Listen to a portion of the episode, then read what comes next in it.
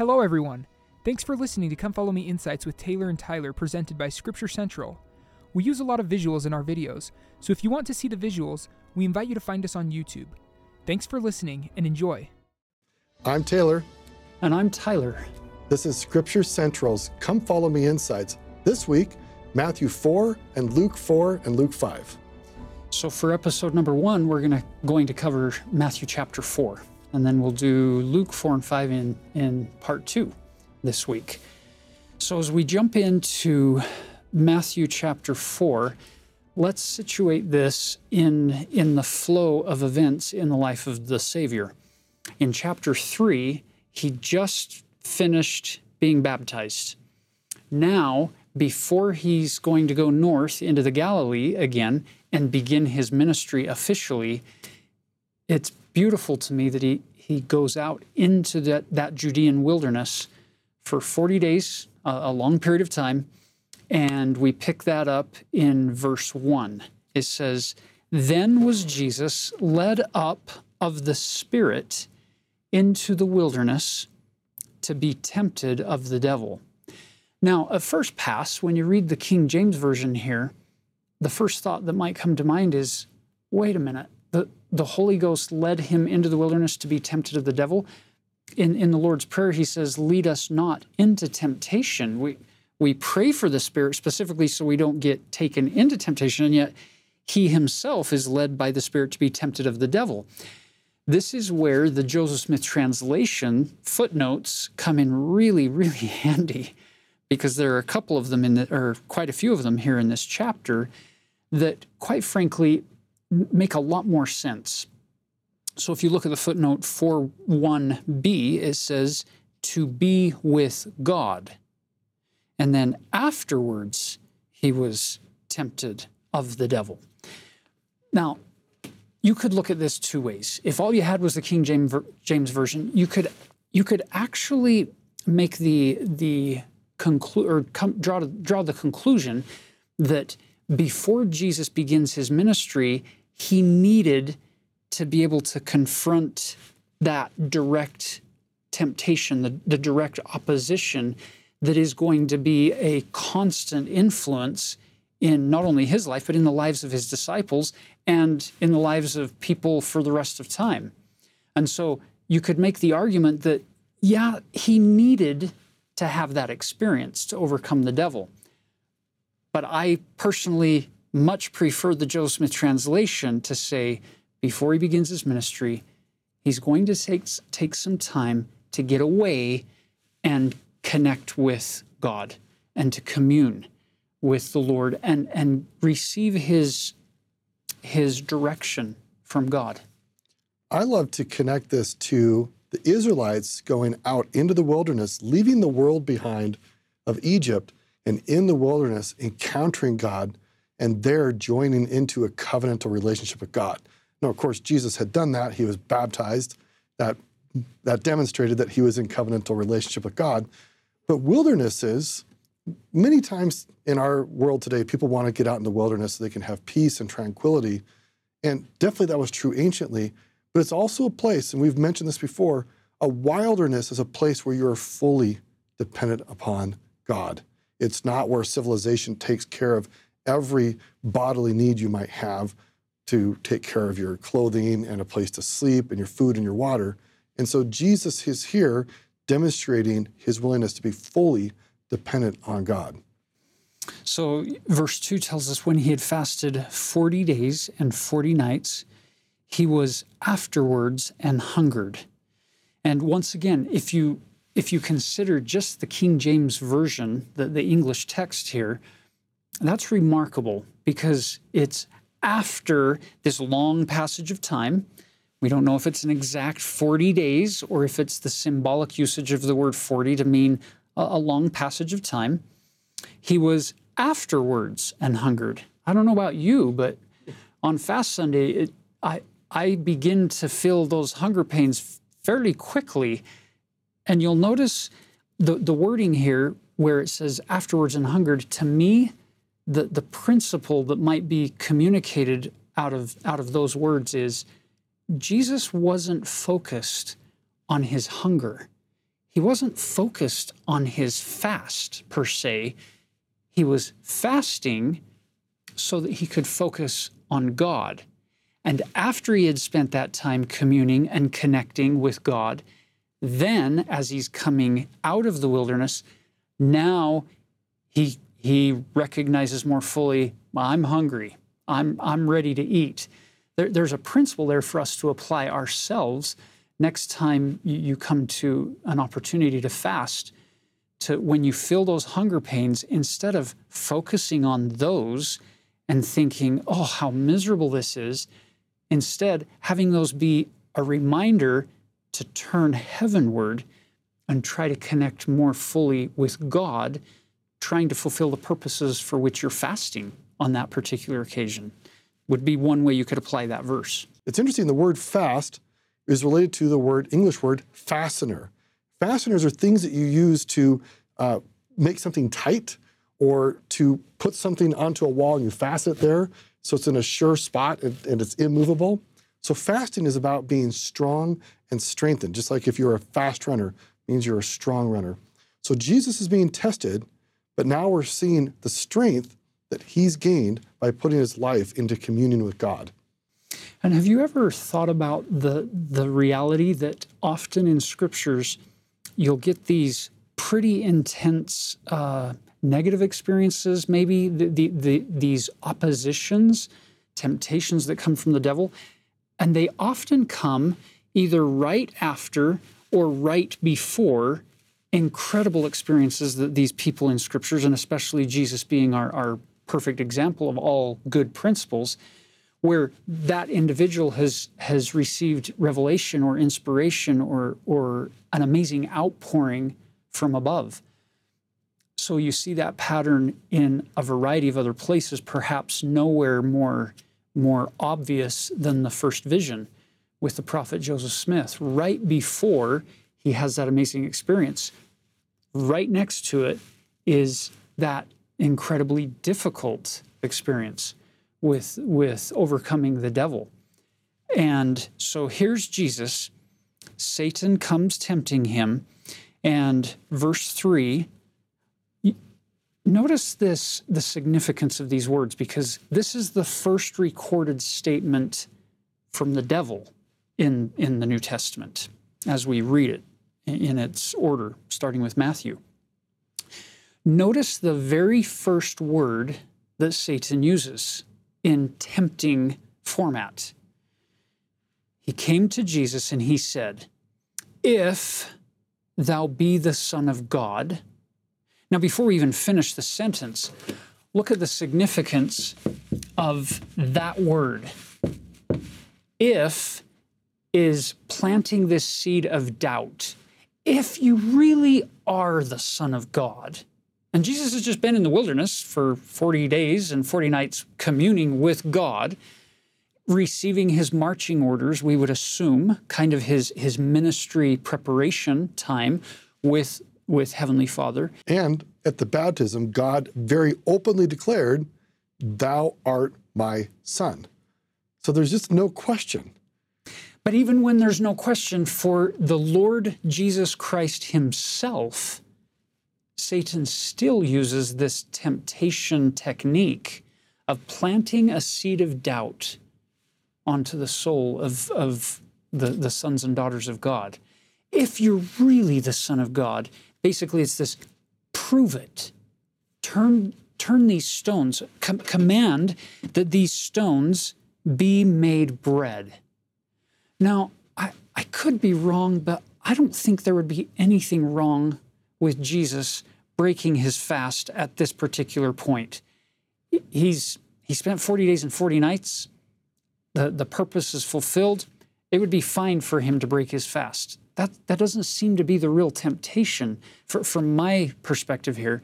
It's, Jesus, use your God-given power to gratify your own appetites, your own desires, to use them selfishly.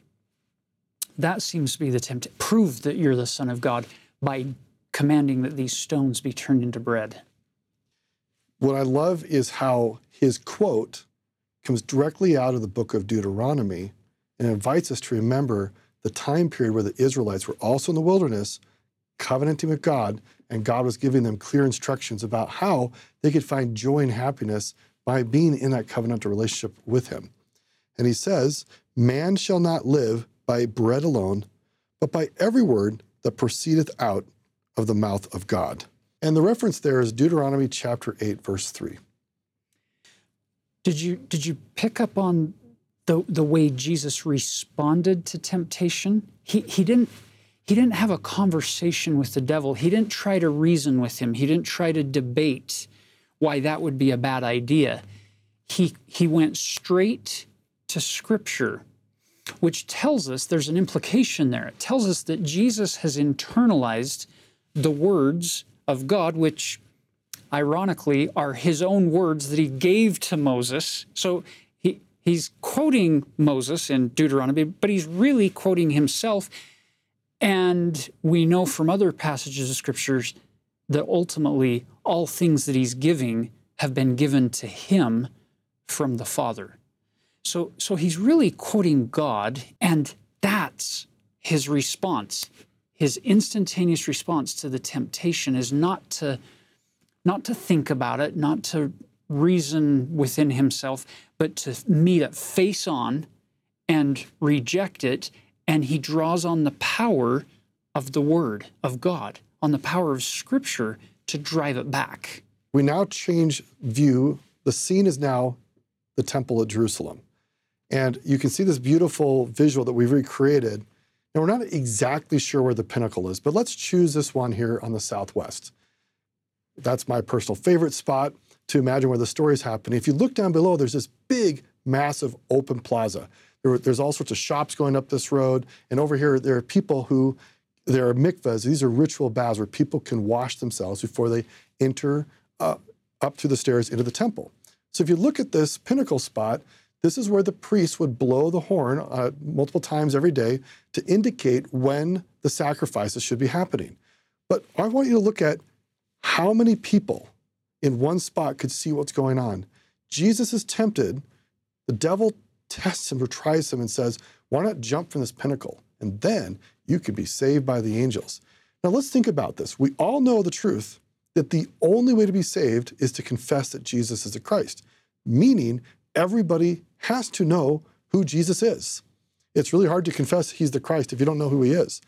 Now, let's think about in today's age, in our viral media, YouTube, TikTok world, where people do all sorts of outrageous things to have a virally sensational presence on the world stage. Jesus could have gotten immediate fame, not just in Jerusalem, but throughout the Roman Empire. Everybody would have known the story of the man who jumped the pinnacle and angels had stopped him. There would have been thousands and thousands of people right there in Jerusalem that all would have seen it. So here's Jesus, who needs to get the message out about who he is. This would have been a very, very fast way of doing it versus taking the slow path of hanging out in the Galilee and walking from small village to small village on dusty roads, talking to the poor and the lonely. But that's what he chose to do. And I love that he did not take the path to quick fame and fortune. He knew his real identity and that he could do God's work without having to sensationalize who he was or his message.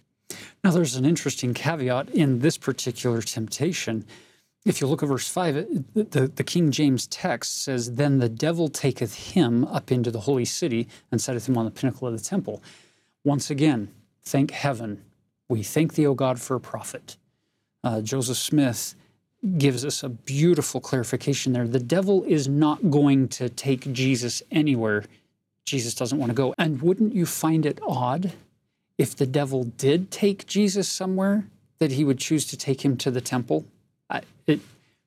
I love the Joseph Smith translation on verse 5. It says, "Then Jesus was taken up into the holy city, and the Spirit setteth him on the pinnacle of the temple. And then the devil came to him." And what does the devil say? If, there's that word for the second time, planting seeds of doubt again. And this to me is another lesson of life, is that Satan is very patient. He's very persistent.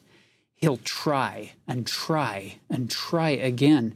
And just because I overcome a temptation, a particular weakness or a particular temptation that he's trying to get me to fall today, doesn't mean I can celebrate and say, whew, I overcame that battle, victory won, because life's lessons have proven that time and time and time again, he's going to come back and try again with some of these same techniques as he does here. So if thou be the Son of God, cast thyself down, for it is written. You got to be kidding me.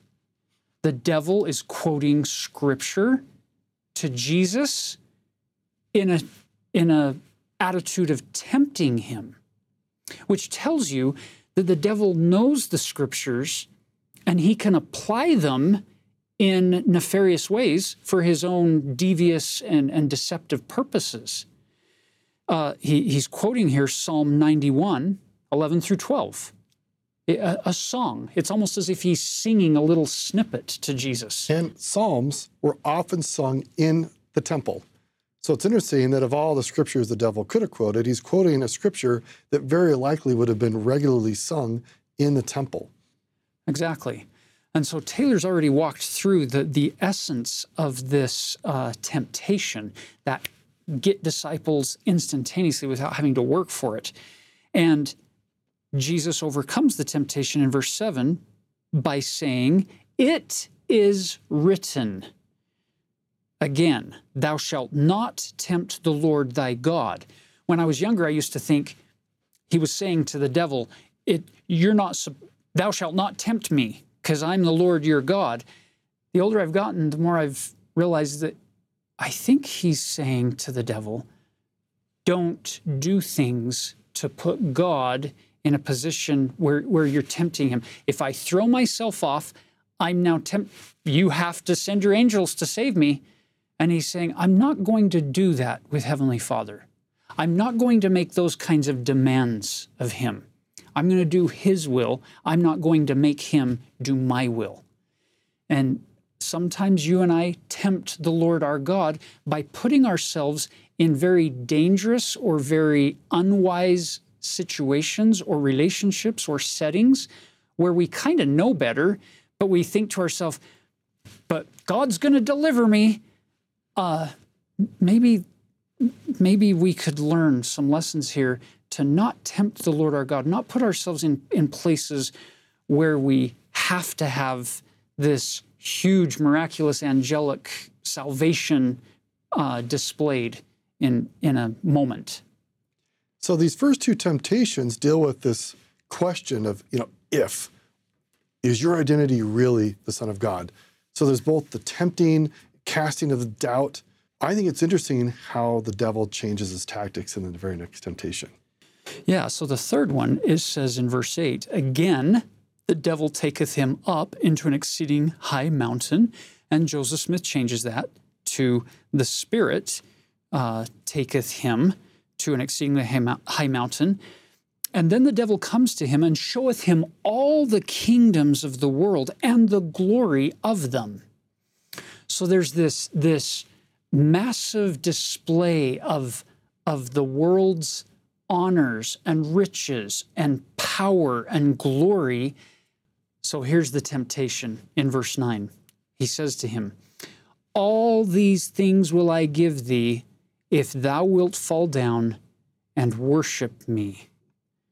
And Jesus' response, get thee hence, Satan, for it is written, thou shalt worship the Lord thy God, and him only shalt thou serve. Keeping the first commandment first, worship the Lord thy God, and have no other God before him. Don't worship anybody else. Did you pick up on the pattern here?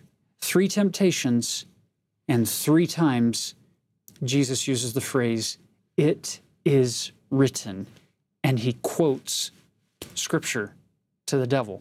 Incidentally, all 3 of those scriptures happen to come out of Deuteronomy chapter 6 and chapter 8. He knows those scriptures, and he's using them to draw strength to overcome the devil. I wonder if there's a principle there for you and me to apply in our lives today, to perhaps memorize a couple of key scriptures and maybe some key hymns or lyrics that are powerful and sacred to you, so that in moments of weakness, moments of clear temptation, you might be able to discern what's going on and respond not with a, well, should I do this or should I not, but rather, wait a minute, I recognize what's happening here. It is written, and then quote your favorite scripture. I've learned that the tempters don't love it when you start quoting scriptures to them. There's power in the Word, and there's power in invoking the name of Jesus Christ and pushing back those temptations so that we can overcome them and push them out of our life and move forward. I love also trying to apply this to our own lives. So here is Satan trying to offer Jesus everything. Remember, we learned in the Gospel of John that Jesus created all these things under the direction of God. So Satan really had no power to give Jesus anything. Jesus already had all this. I want you to think about your own identity. Each of you is a child of God. That means each of you has the potential to be like him. And God has promised eternal life to anybody who's faithful. They will inherit everything that he has. So we can be like Jesus when we are tempted of the adversary with anything the world has to offer. We can say, God has already offered me beyond what the world has to offer. He has offered me eternal life and everything that he has, and to be fully like him.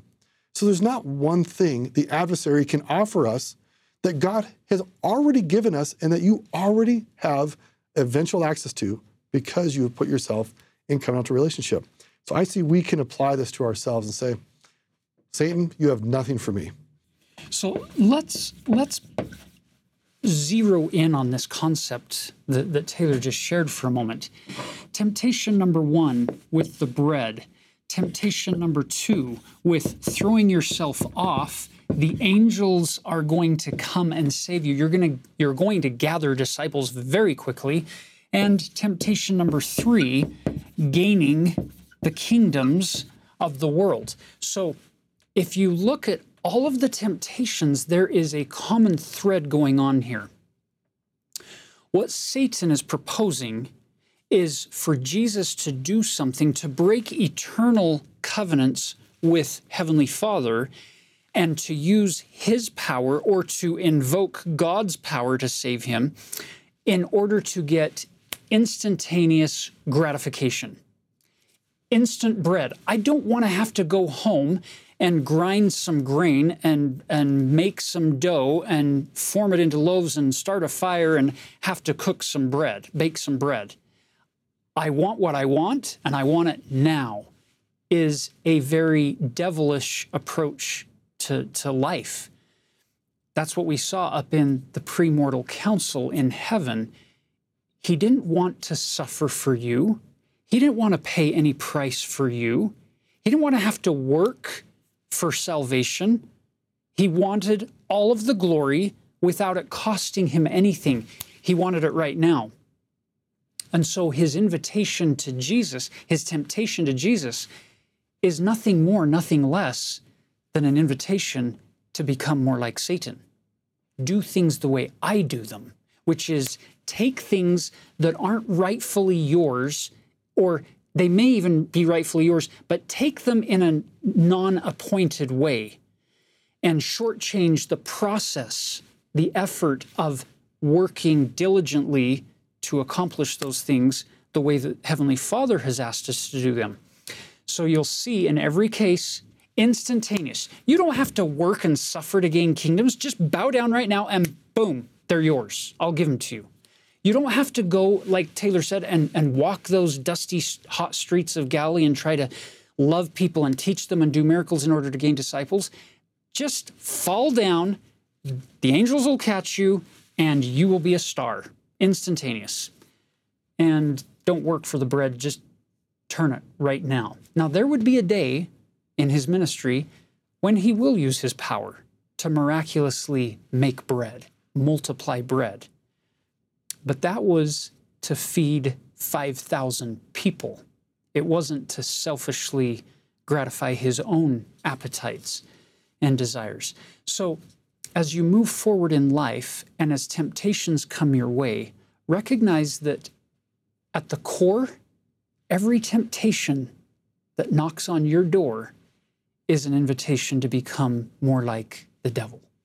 It's to get something that you either haven't earned or don't deserve, or it's not rightfully yours, and to take it out of time or out of order or out of place or in the wrong context.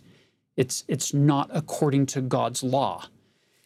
And so in order to help us become more like Christ in that process, why not recognize the fact that the Lord Jesus Christ and his infinite atonement, his power isn't just to help you overcome past sins and transgressions. His power is also to help you overcome temptations before some of these things even become a sin. This is an interesting pattern that we see expressed here in the New Testament. And it is human nature that we want all these things just kind of solved immediately. And in some ways, we live in the modern day, we live in a time where some of these things are a little bit easier than they were in the past. But what happens is if we try to bypass the work and the effort that's involved in working for ourselves, right, to be able to earn our daily bread, working to build relationships, and putting in the time and effort to build the kingdom of God, it turns out it's a lot of work. And if you have not been in a situation in seeking to build the kingdom of God where you have butted up against people and there's been some friction, you probably actually have not been working on building the kingdom of God. I only say that because there's a lot of people involved and we all are working towards it. And sometimes it's not as simple as we all wish it would be. And God is inviting us in these efforts to learn to repent around things that we have done that might hurt other people, forgive when people do things that might bother us. But ultimately, I see an invitation here where we can be reminded of the joy and value in labor and work. If you think back to the Garden of Eden, Adam and Eve were invited, essentially commanded to work for their lives. And I want you to consider in your own life, when have you found joy? Have you found joy by things just automatically appearing without any effort, or working hard over time and seeing growth and progress? So I think one lesson we can get from here is an invitation that we work diligently with the Lord for our own salvation. And in that process, we experience joy because of the efforts we put into it.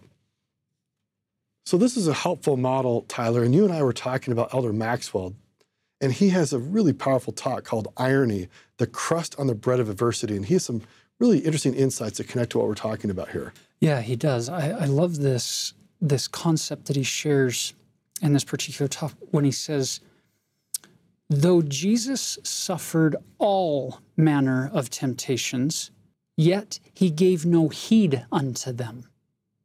So I'd pause there.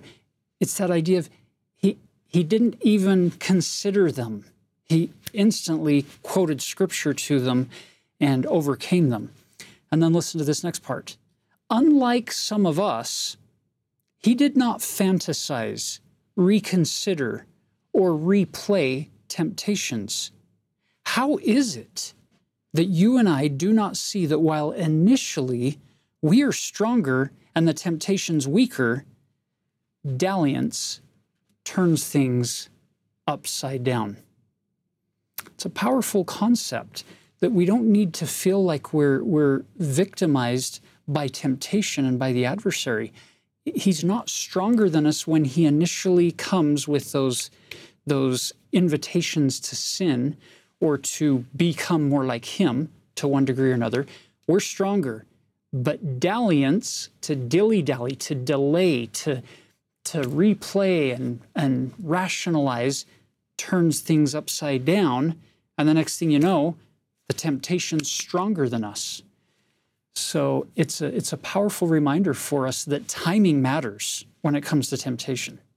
So rather than ending this episode on talking about the devil and him trying to get us to become more like him, let's go to the other side and recognize that the whole mission of Jesus Christ is to invite us to become more like him, with not invitations of go and sin all you want, I'll forgive you because I love you, not with invitations of go and do whatever you want. It's invitations of come, follow me, come labor with me in the vineyard. Do the things that you have seen me do. It's Jesus's invitations are invitations to exercise our faith and to give our life, our energy, our hopes, our desires, our gifts, our weaknesses, our sins, our temptations, to give them all to him, because as we work through those processes with faith in him, that's how we become more like him and more able to discern good from evil and more powerful to push back forces of darkness, not just in our own life, but in the lives of people around us. And we leave that with you in the sacred name of Jesus Christ. Amen. Know that you're loved. And spread light and goodness. So in the second episode for this week, we're covering Luke chapter 4 and 5. And Luke chapter 4 begins with Luke's account of the temptations of Christ in the wilderness. And there are some subtle differences between Luke's version of the temptations and Matthew's. Probably the biggest difference is that he switches the order of temptation number 2 and 3. So the kingdoms are offered in the second temptation, and the pinnacle of the temple is the third temptation in Luke. And Jesus, obviously, at the outset of his ministry, overcomes all of these temptations and refuses to give in, making him eligible to be able to perform this infinite atonement. So then he makes his way back up north into the Galilee region. He had grown up in the Galilee region in Nazareth, and this is where the story takes us, and it also gives us the insight about why Jesus moved eventually down to Capernaum and centered his earthly ministry in the Galilean town of Capernaum. It's right on the northern shores of the Sea of Galilee. So if we just orient ourselves very quickly on the map, you have Jerusalem down south in Judea.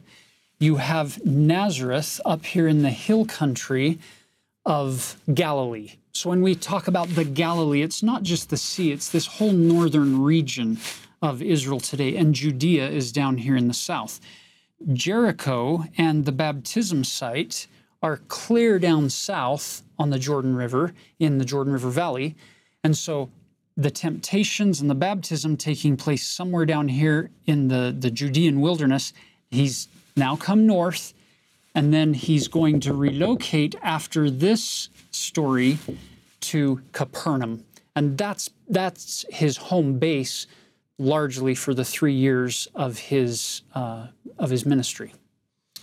So we go into verse 16. And he came to Nazareth where he had been brought up, and as his custom was, he went into the synagogue on the Sabbath day and stood up for to read. And there was delivered unto him the book of the prophet Isaiah, we would say it in English. And when he'd opened the book, he found the place where it was written.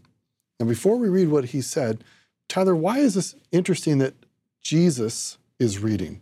What's going on here? So in the first century, among the Jewish population, especially in the backwaters of the Jewish population, he's not in a center of Judaism down in Jerusalem in one of the scribal schools, having been taught at the school of Hillel or the school of Shammai.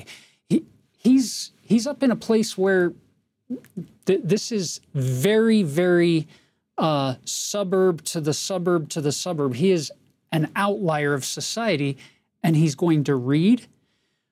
Biblical scholars and historical experts will estimate, I've heard estimates anywhere from 3 to 10% in that range of the Jewish population in the first century are able to read.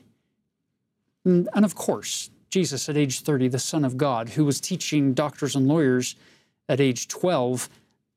By age 30, he's well able to read, but it's significant because it's a skill that very, very few people in his surrounding region would have had.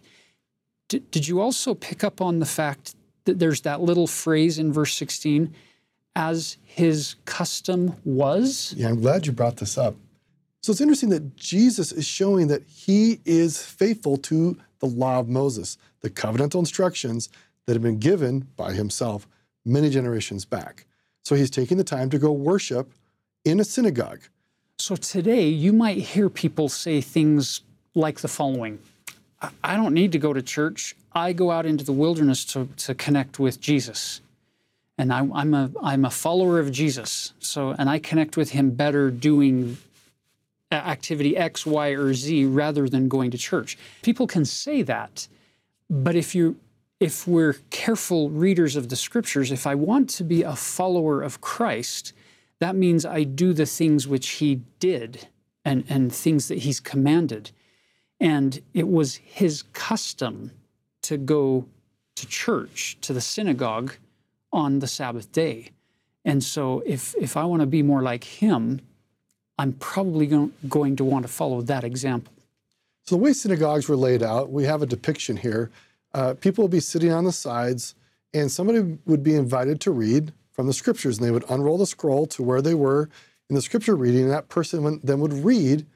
And then the custom was, when you sit down, it is your job to expound or interpret what you have read. So now let's turn and listen to what happened to be the scripture block reading for Jesus that day, and then what he said to the people. So that's an important thing. The scripture block reading for that day, you're used to this because we have blocks of scripture that the church has given us every week to study so that when we come to church or to our meetings, we can discuss them. Well, in that particular, they have the same thing. And here he is in Isaiah chapter 61, verse 1 and 2. It reads, "The Spirit of the Lord is upon me, because he hath anointed me to preach the gospel to the poor.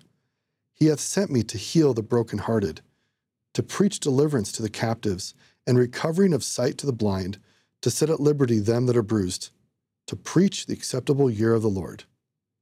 Then he closed the book, and he gave it again to the minister, and sat down. And the eyes of all them that were in the synagogue were fastened on him.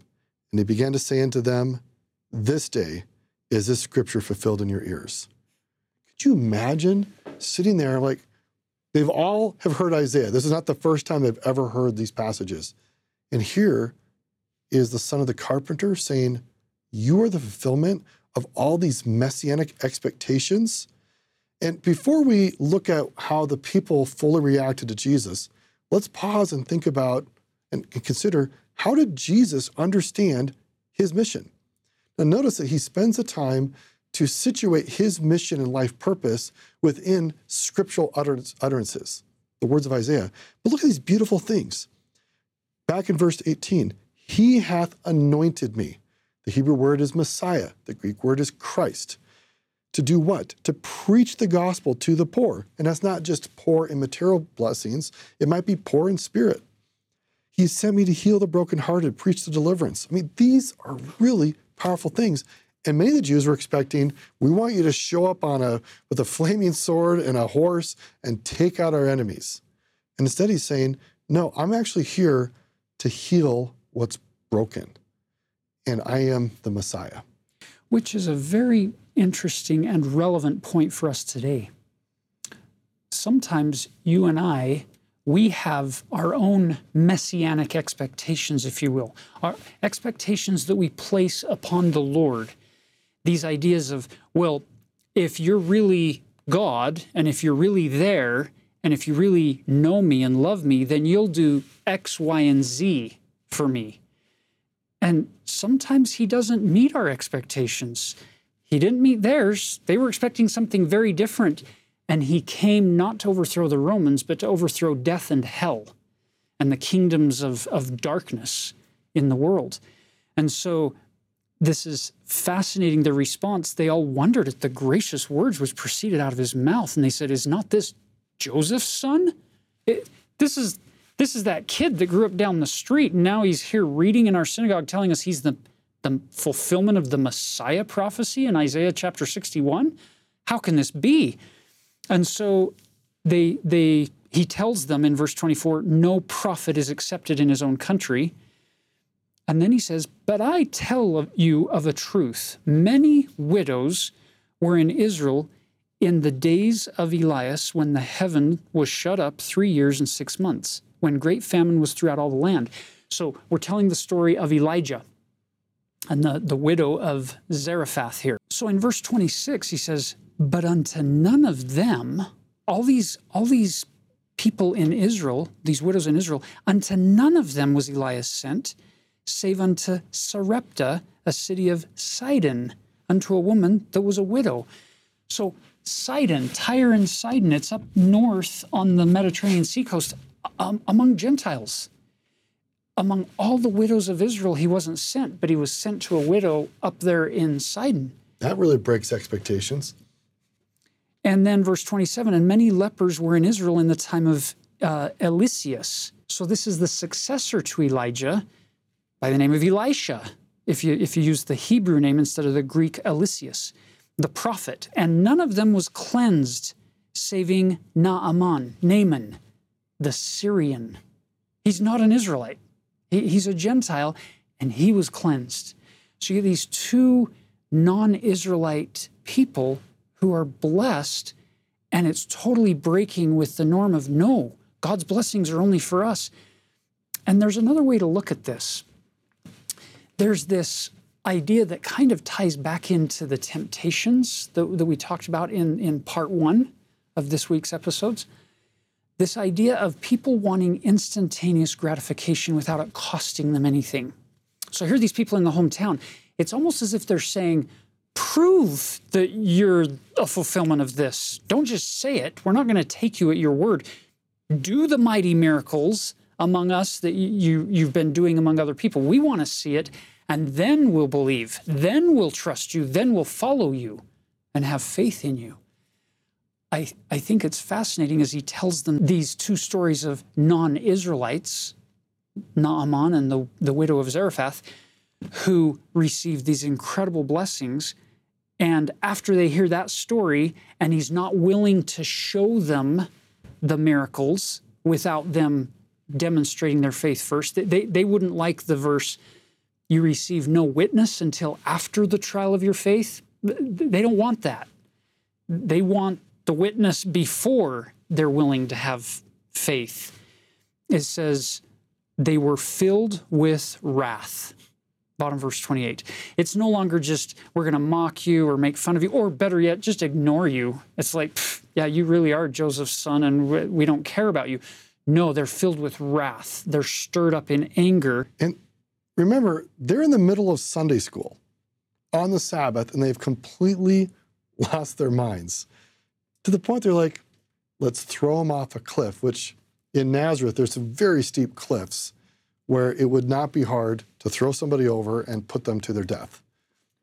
So verse 29 has that verse, and they rose up and thrust him out of the city and led him unto the brow of the hill whereon their city was built, and that they might cast him down headlong. If you're ever in a situation where you're being persecuted for righteousness' sake, for doing the right thing or standing for truth and righteousness, you're in good company. This is something that's going to happen repeatedly, and it culminates. So all of these experiences are simply placeholder symbols for the ultimate sacrifice that Jesus Christ is going to make at the end of his ministry in his infinite atonement, where he's doing the very best possible thing anyone could ever do in the history of eternity, and he's going to be punished to the greatest degree possible because he's so good. It's a pattern that's going to just culminate the further along we go in this story. So you find in verse 30 that he passed through the midst of them and went his way. It doesn't say it here, but there's clearly some miraculous something that delivers him from this mob whose full intent is to kill him on that day. And these are his neighbors. These are people he knows well. It invites me to wonder, when I hear things from people that I know that are different than my expectation, do I turn to wrath and want to thrust them out? Or am I going to take the time to just verify and say, is what they're saying true or not? And I think there's a good principle here that if we all just take the time to dwell on some new information before we act immediately, usually things will work out a lot better. Now that we have talked about Jesus' visit to Nazareth, let's take you on site, where we will share additional insights and details of his experience there.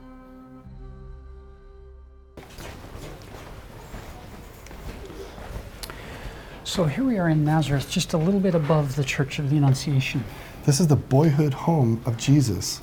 And right behind us is a Crusader chapel built almost 1,000 years ago over the remains of a synagogue that may have been the very synagogue where Jesus, as a man, comes to announce his ministry in Luke chapter 4. And if that's the same synagogue, this would be the place where Jesus was raised, coming to synagogue every Sabbath day. This would have been his church building.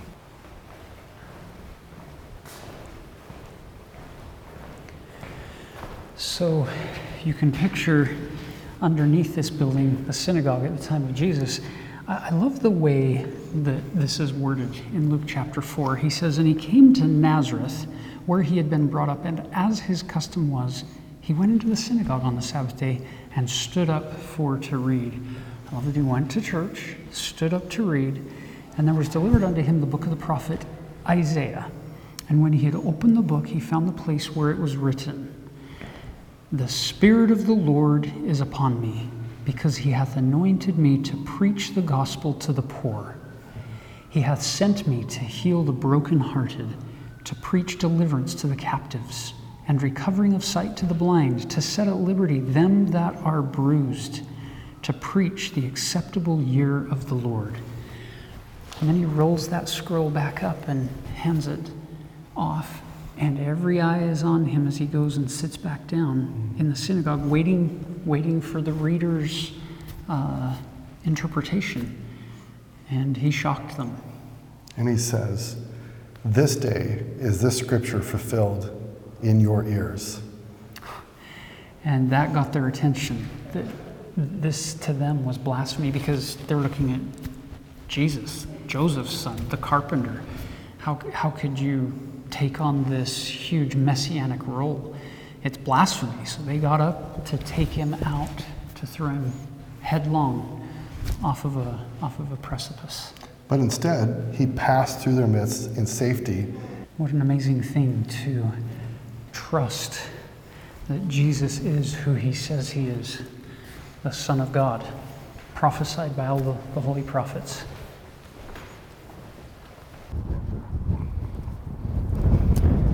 This is beautiful. Here we are at sunset with Nazareth in the background, up on Mount Precipice, which is the traditional site for where the people brought Jesus from the synagogue to throw him off the cliff. But of course, he passed through safely and eventually went on to Capernaum, where he established his Galilean ministry for a number of years, and there is where he found most of his disciples. So Jesus finds his way over to Capernaum. It might be about a day's journey to get down to the Galilee. And notice, where does he go right away? He goes to the synagogue. And we've seen this story earlier in other episodes, where he finds a man who's possessed, and Jesus uses the power that he's received from God to heal somebody.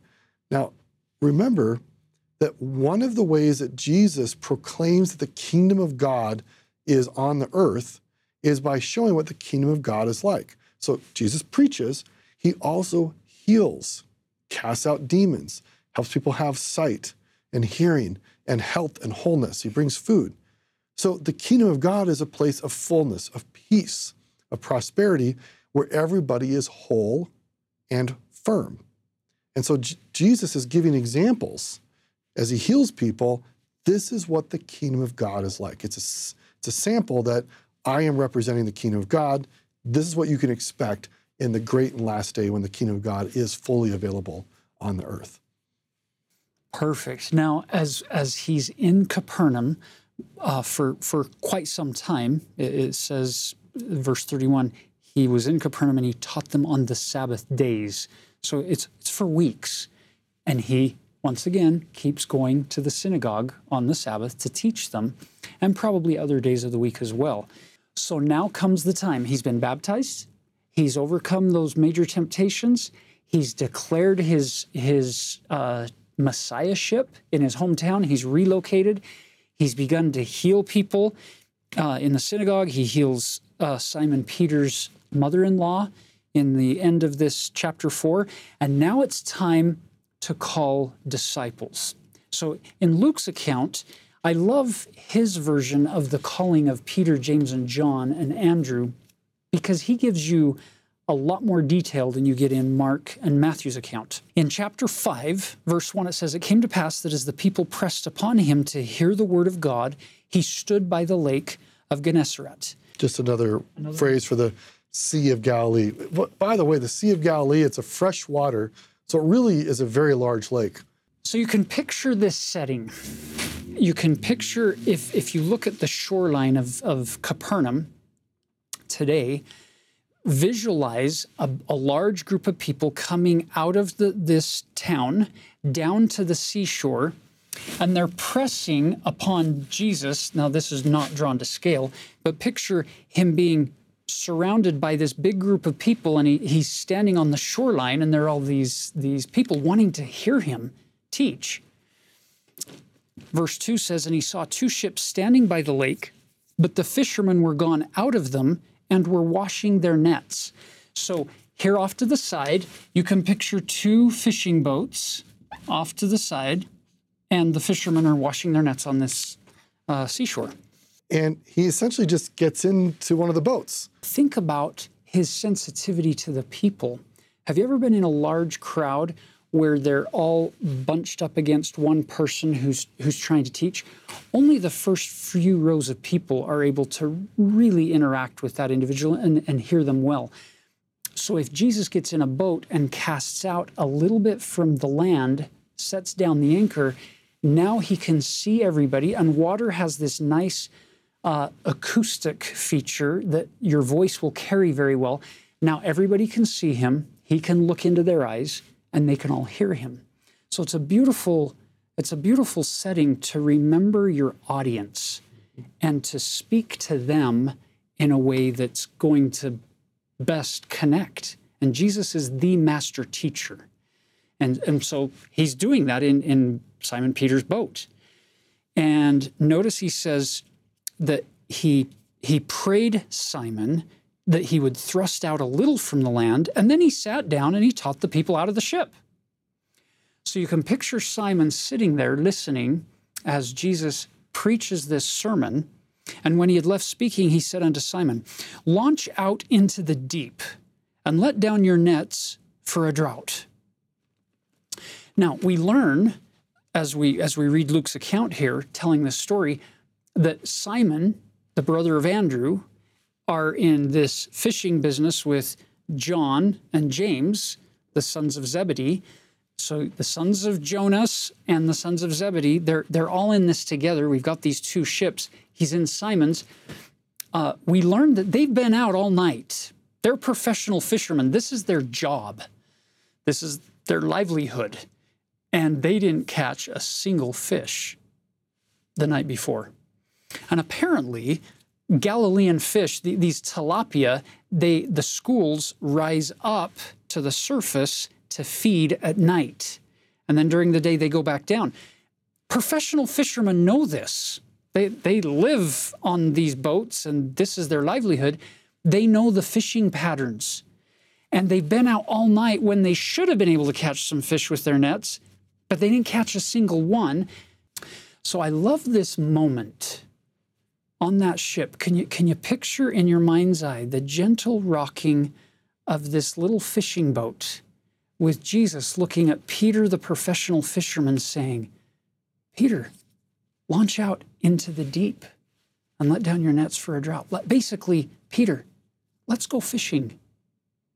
Now, if you picture being the proverbial devil on Peter's shoulder right here, it would not be hard to give Peter a very quick list of 24 reasons why that would be about the dumbest thing a professional fisherman would do at that time in the late morning. You've been up all night, you're tired. Apparently the schools of fish aren't over on this part of the sea because we didn't catch any last night when they would have been up. That there's no way any of those schools of fish are going to come up right now in mid-morning. We just finished cleaning our nets. We're kind of discouraged. We want to go home. I could give a million reasons. I'll add one more. We think we have pretty good evidence of where Peter's house is in Capernaum. And if you look here, it seems to be one of the most substantive size homes in the community. So he obviously has done well for himself as a fisherman. Now, from today's standards, probably not. So he clearly knows how to succeed in the business of fishing. And here's this man who's been at the synagogue preaching the words of Scripture, telling him it's time to go fishing again. So can you picture Peter, his response? I think about people today like, hey, I know you wanted me to do something, Lord, but I can think of all the reasons why not to. And yet, what do we hear Simon Peter do? So let's take a few minutes with this verse 5, Peter's response, because this is ultimately you and me. This is our story.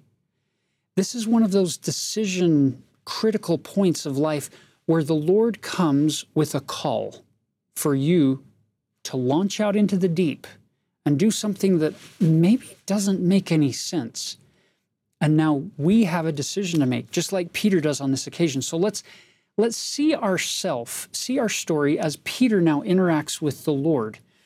And in Scripture, there's no marker to show us pauses in speech, tone of voice usually isn't mentioned, rate, speed of speech, facial expressions. Usually it doesn't talk about hand gestures. Occasionally it will, but not in this case. So all we're left with is words in English that have come to us from Greek that were spoken originally in Aramaic. That's all we get. 2,000 years ago. 2,000 years ago. So we're going to do the best we can with the English version we have today, with his words. Do you think that Peter said it this way? Master, we have toiled all the night and have taken nothing. Nevertheless, at thy word, I will let down the net. I don't know about you, but I can't see that happening, because I can see Peter, Simon, this professional fisherman, looking at this carpenter's son from Nazareth and wanting him to change his mind. Now, in Luke's gospel, he's already seen Jesus heal people in the synagogue and heal his mother-in-law. He knows there's some power here, but come on, this is my boat. I know my trade, right? So I can picture Peter looking at Jesus with body language and with exasperation in his voice and exhaustion, kind of this idea of, Master, we have toiled all the night and have taken nothing. And then I can picture Peter pausing with a good long pause, with the hope that Jesus will respond saying, oh, really? Sorry, I wasn't aware, and I don't know anything about fishing, so tell you what, Peter, you tell me sometime when the best time to go fishing is, and I'll come join you. Almost as if that's what Peter's wanting him to say. And in your mind's eye, if that's how it's playing out, what would the look on the Savior's face be as he looks back at Peter, who's just given him a really good reason why he shouldn't launch out into the deep? I can picture a look of, and what's your point, Peter? What are you going to do? Because I'm not rescinding the invitation, or in some cases the command or the call. And I can picture this moment of resolve for Peter on that gently rocking boat in that Sea of Galilee 2,000 years ago, as he sees resolve possibly on the face of the Savior. I can picture that moment of a heart softening. And then he says, nevertheless, at thy word, I will let down the net. You'll notice he didn't say, nevertheless, it is a good idea. It makes perfect sense, and I'm going to go let down the net. He says, at thy word, Jesus, I trust you. That's the only reason I'm launching out into the deep. On one occasion, Elder Jeffrey R. Holland, mentioning this amazing apostolic call for Peter, said something along the lines of, Peter had no idea how deep Jesus was inviting him to launch, how deep that ministry was going to take Peter into things that Peter the fisherman had no idea about. And so we launch out into the deep. But there's a difference. Last night when they didn't catch anything, they were doing their very best work as professional fishermen. But this morning, Jesus is on their boat. There's something different when the Lord Jesus Christ is involved in work that he commands you to do. They let out the net, and it is instantly filled with this incredible catch of fish, so big that it says their net break.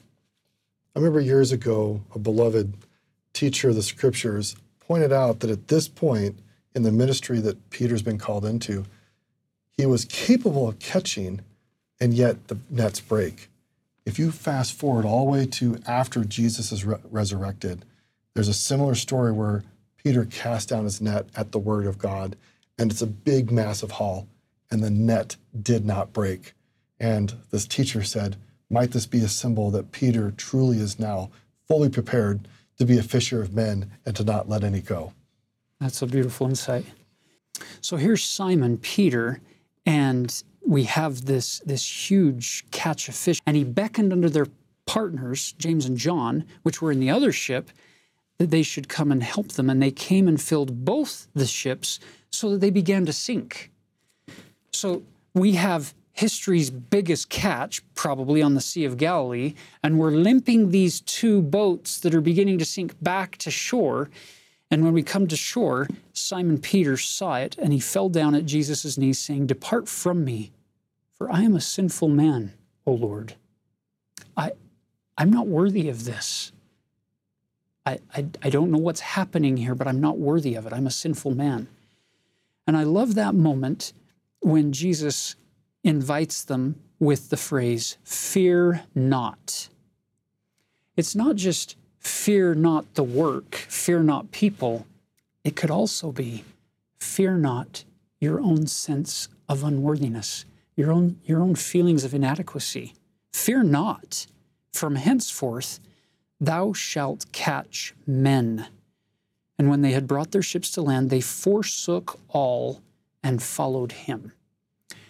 Fascinating that you have these two boatloads of fish, that they're not going to go to waste. The families, the fathers, and they have people who are going to be able to sell these fish to the processing plant down in Magdala, where they salt the fish and then ship them off to Rome.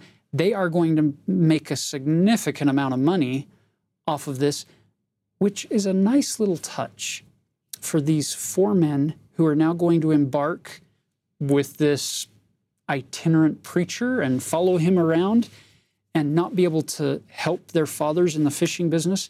It's a nice touch that Jesus provides this safety net, so to speak, for the families at the outset of the ministry of these four apostles who become very critically important in the story as it unfolds. Now, many of you at this point are thinking, wow, that's a delightful story about a discipleship. And it is. But more importantly, it's a delightful story about discipleship. It's a story about your discipleship and my discipleship and our willingness to drop everything at the feet of the Savior and to follow him. Did you see the reality that Jesus didn't come to Peter, James, John, and Andrew at the beginning of the day, early in the morning, before teaching the crowd, when they have spent all night out on the ship catching nothing, they're probably discouraged. They're probably, their muscles are cramped, they're exhausted, they're ready to go home and say, "Oh, it was a terrible night, let's go to sleep and try again tomorrow." That would be the perfect time to say, are you frustrated with your profession? Do you want me to give you something a little more exciting? No, he waited until their nets were full, and then he came to them, because now there's going to be a sacrifice involved. There's going to be a price that they pay for their discipleship as they forsake their ships and their nets to follow Jesus. It's going to cost them something, and it's going to mean more to them when they follow him and get to experience all these things that he has waiting for them in the ministry. So as this chapter continues, there is a succession of miracles demonstrating who Jesus is and ultimately how he wants to heal people, societies, the world. And this is again an expression that the kingdom of God, the kingdom of heaven, is at hand, because we see it in the lives of people that have interacted with Jesus. So you have a couple of critical points here in these the last half of Luke chapter 5. Let's pick up verse 16. He withdrew himself into the wilderness and prayed. You're going to see that theme. We've talked about it before. We're going to see it again. Jesus knows that he can't do what he needs to do on his own. Even the greatest person to ever walk the earth is setting aside time to connect with Heavenly Father, to go out and commune with God in a wilderness, apart from people. And his fame is spreading abroad. You've got a lot of people following him and bringing people to be healed and to be taught by him. And he's still, in the middle of all of that popularity and the height of this rush of people following him, he still finds time to connect meaningfully with God. And that's a beautiful principle.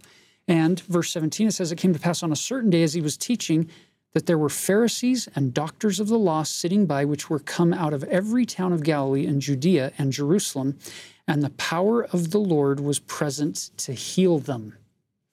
I wanted to point that verse out because sometimes when we speak of these stories in the New Testament, we lump certain groups all together and paint them all with a broad brush and slap a label on them. And the word Pharisee doesn't usually get translated by people in our culture today as, "Oh, these are good people."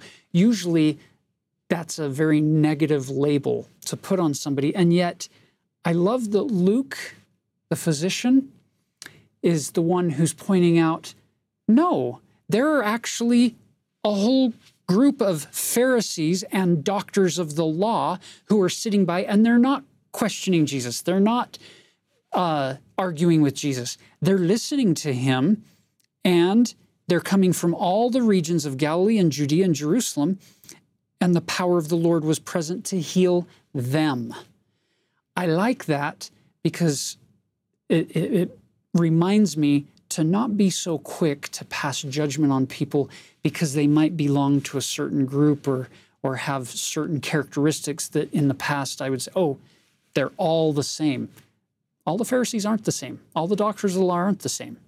There, to be sure, there are some terrible Pharisees that we're going to run into down the road, and some scribes and lawyers, but not this group. So the next story helps us to see the power that Jesus has to bring wholeness, not just to bodies, but to souls. This is a super compelling story. Yeah, so keep in mind, his popularity has been rising, and so he's in a home in Capernaum, and the people are thronging him, and because of this multitude, there comes this group of four men carrying a man sick of the palsy, so it's paralysis. We don't know whether he's a quadriplegic or a paraplegic. We just know he's not able to walk himself, and so they're carrying him.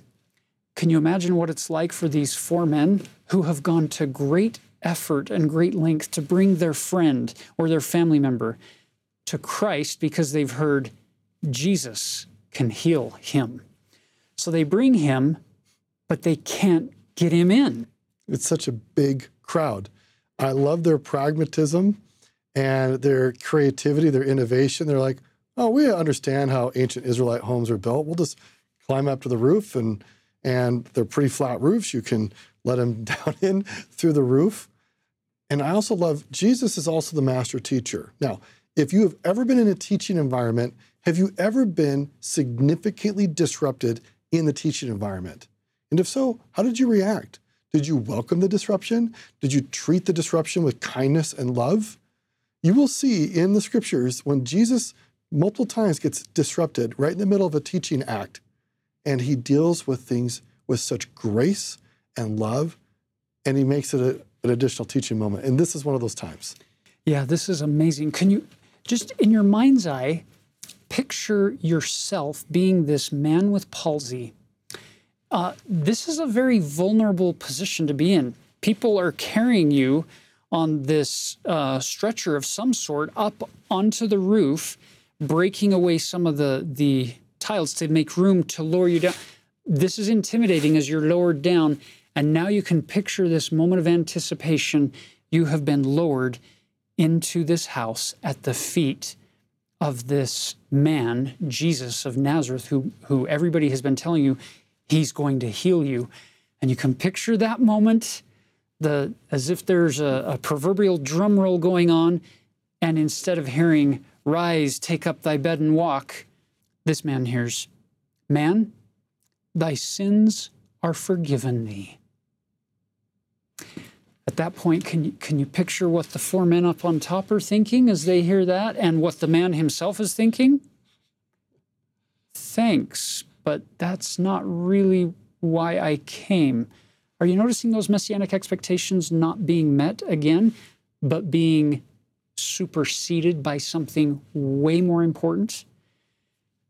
There's a powerful principle to keep in mind when we talk about the miracles of Jesus. Physical miracles are very temporary. So you have these amazing outpourings of God's power and the display of his capacity. And there's the physical aspect. But with miracles, there's also a spiritual component. Now, I don't want to minimize the physical miracles, because that would be inappropriate. We pray for physical miracles. We love it when they happen. But if we're really honest with ourselves, how long does a physical miracle last? It's very temporary. It will last until this man dies, if he's healed. And maybe even before he dies, he might fall and have another accident and be paralyzed again tomorrow or next week or next year or 10 years from now. But for sure, when he dies, that physical miracle will be complete, because all physical maladies will be fixed in the resurrection for everybody. So you see that everybody involved in that miracle was expecting and waiting for and excited about a physical miracle that is really important, don't get me wrong, but Jesus went first to a spiritual miracle that doesn't have a clock ticking on it. It's not mortal. It doesn't need to ever go away or die or be taken away. Man, thy sins are forgiven thee. If you had to pick between the two miracles, you want to go with that one every time in an eternal context.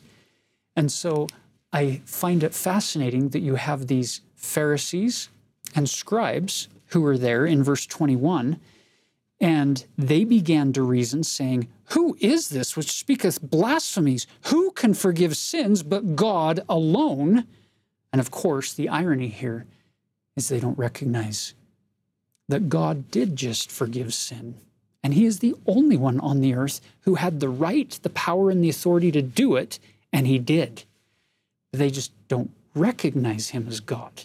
Their messianic expectations are different, so they missed him.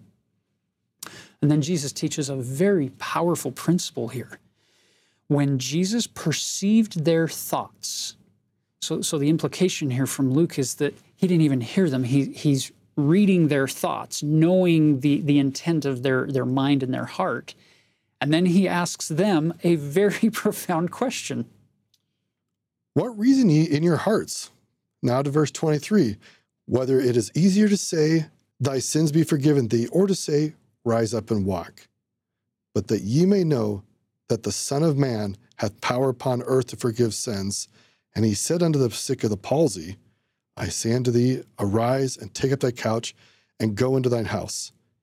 And immediately he rose up before them and took up that whereupon he lay and departed to his own house, glorifying God.